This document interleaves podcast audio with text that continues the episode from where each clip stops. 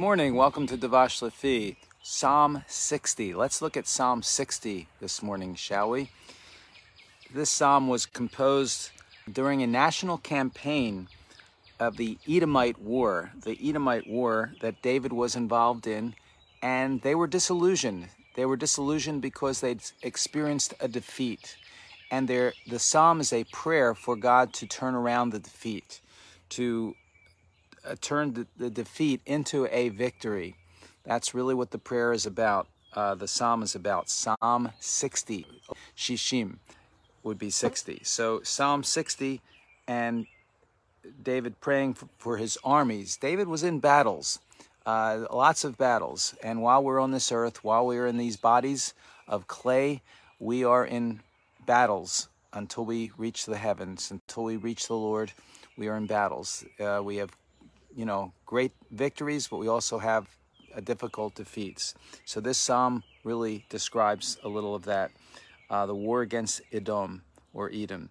And he says to the chief musician, Psalm 60, upon Shushan Edut. What is Shushan Edut? Well, it's thought to have been, it literally means the rose of testimony, the rose of testimony.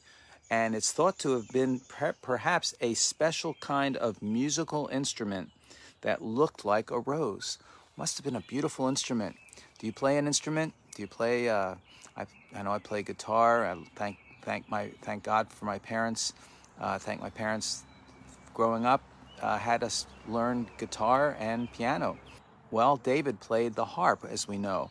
And there were many instruments in biblical times, still many beautiful musical instruments in the Middle East that we don't have here in the West and it's beautiful hear some of the instruments. Well, this was one that looked perhaps like a in the shape of a rose. I wonder what it sounded like. All these psalms were were melodies, were songs that were sung to melodies.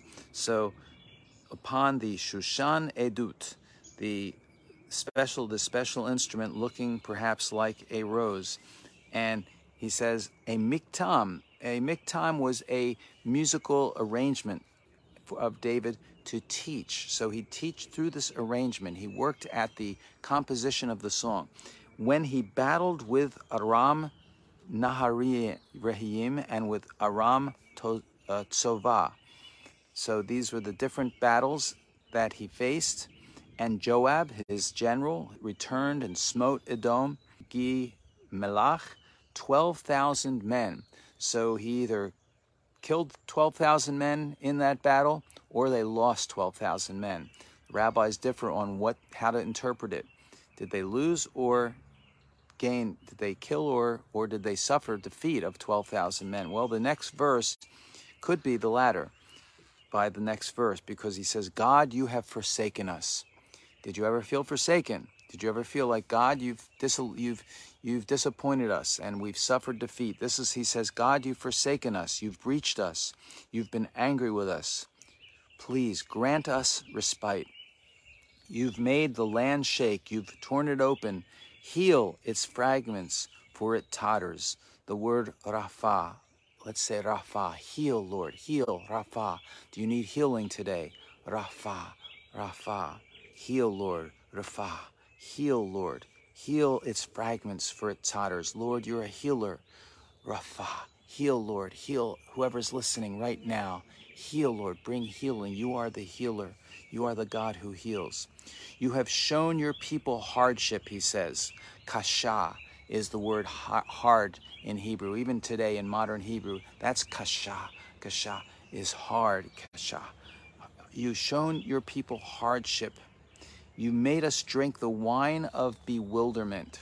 And this is the this word in the Hebrew, tir elah. It's it's literally means like shaking, shaking. I'm going to shake the phone right now. All right, the wine of shaking, shaking. The wine you've made us drink the wine of shaking, and it's literally like we're confused. It's the idea of confusion that comes because you're quivering, shaking. We don't understand. Maybe You've experienced that. Picture it. They're in battles, they're in armies, and the armies are fighting, and they've lost. They don't know why. Why have we lost, Lord? Why didn't we win? We should have won. We've done the right things. We're, we trusted you. We've fought within your name. We're, we're, we're following and we've lost. They've suffered defeat.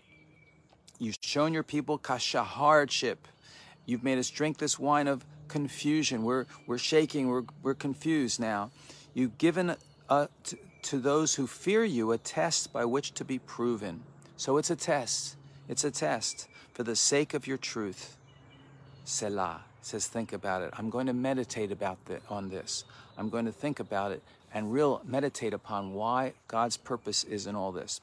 In order that your loved ones, this is a beautiful word, yedidecha, yedid is God's, we are God's beloved ones, yedid, uh, anila dodi, vedodi li, I am my beloveds, my beloved. This is the word for love, God's beloved ones, in order that your loved ones be released. So God says, we are his beloved ones. David is saying, I am, we are your beloved ones. We are your beloved ones, and it's that we are released. Deliver with your right hand, your right hand, and answer me.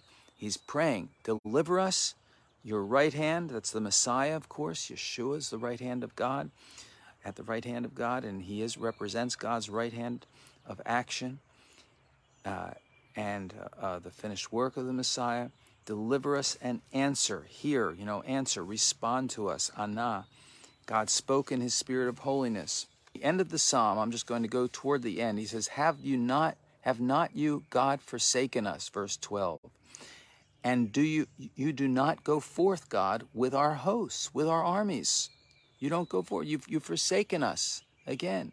You why, why this is what's happened. And you haven't gone forth. We haven't won. You know, we should win. It feels like, it seems like we should win. You know, you hear uh, sometimes in the believing circles, well, God, we always win. We always should win. We, uh, you know, God always answers prayer. Well, He does answer prayer, but not necessarily the way we anticipate it. And so we get confused. We shake. We get confused. He says, You don't go forth, God. Why didn't you go forth with our armies? Give us help against the adversary. So we pray. We don't give up. We don't quit. We don't throw away our faith. We don't we don't turn against God. God forbid. No, we turn. We give us help against the adversary. Futile is the help of man. It's not going to, the help of man is in vain of Adam. Through God, here's the last verse. Through God, we will emerge with might, and he will trample our adversaries. So, a finality of promise Lord, of, of faith through God, Elohim, Elohim, through God, in God, we will do, we will do asa, we will do with strength. And this is chayil, strength through adversity. We will do through adversity, and he will trample. This word bus in Hebrew, bus means to tread down upon to tread down upon, trample upon, tread down upon something, an object. Will tread down upon, trample upon our adversaries through the Lord. It says, The God of peace, may the God of peace, Romans 16 20, may the God of peace will soon crush, he will soon crush Satan under your feet. You know, we'd like to say it was all done already, and it has been done through Messiah's finished work in, in our in position, but we haven't experienced it fully yet. It will be one day when he comes back on this white horse with the armies in heaven on the horses in Revelation chapter 19. And he will soon crush Satan under our feet. Romans 16 20. He will trample our adversary. So, Lord, thank you that you will. And maybe it's in our prayers, He's going to do it, whatever your adversity you're facing today. Lord, you will do it soon. You will trample the adversary. You will do it in our experience because your prayers, our prayers are answered in your time, your way. As we don't quit, we continue to pray and not faint in Luke 18:1. We thank you for this Psalm 60. B'Shem Yeshua, Lord, may it be so. We claim it. Thank you for its promises today. B'Shem Yeshua. Amen. Have a Yom Tov. Blessings.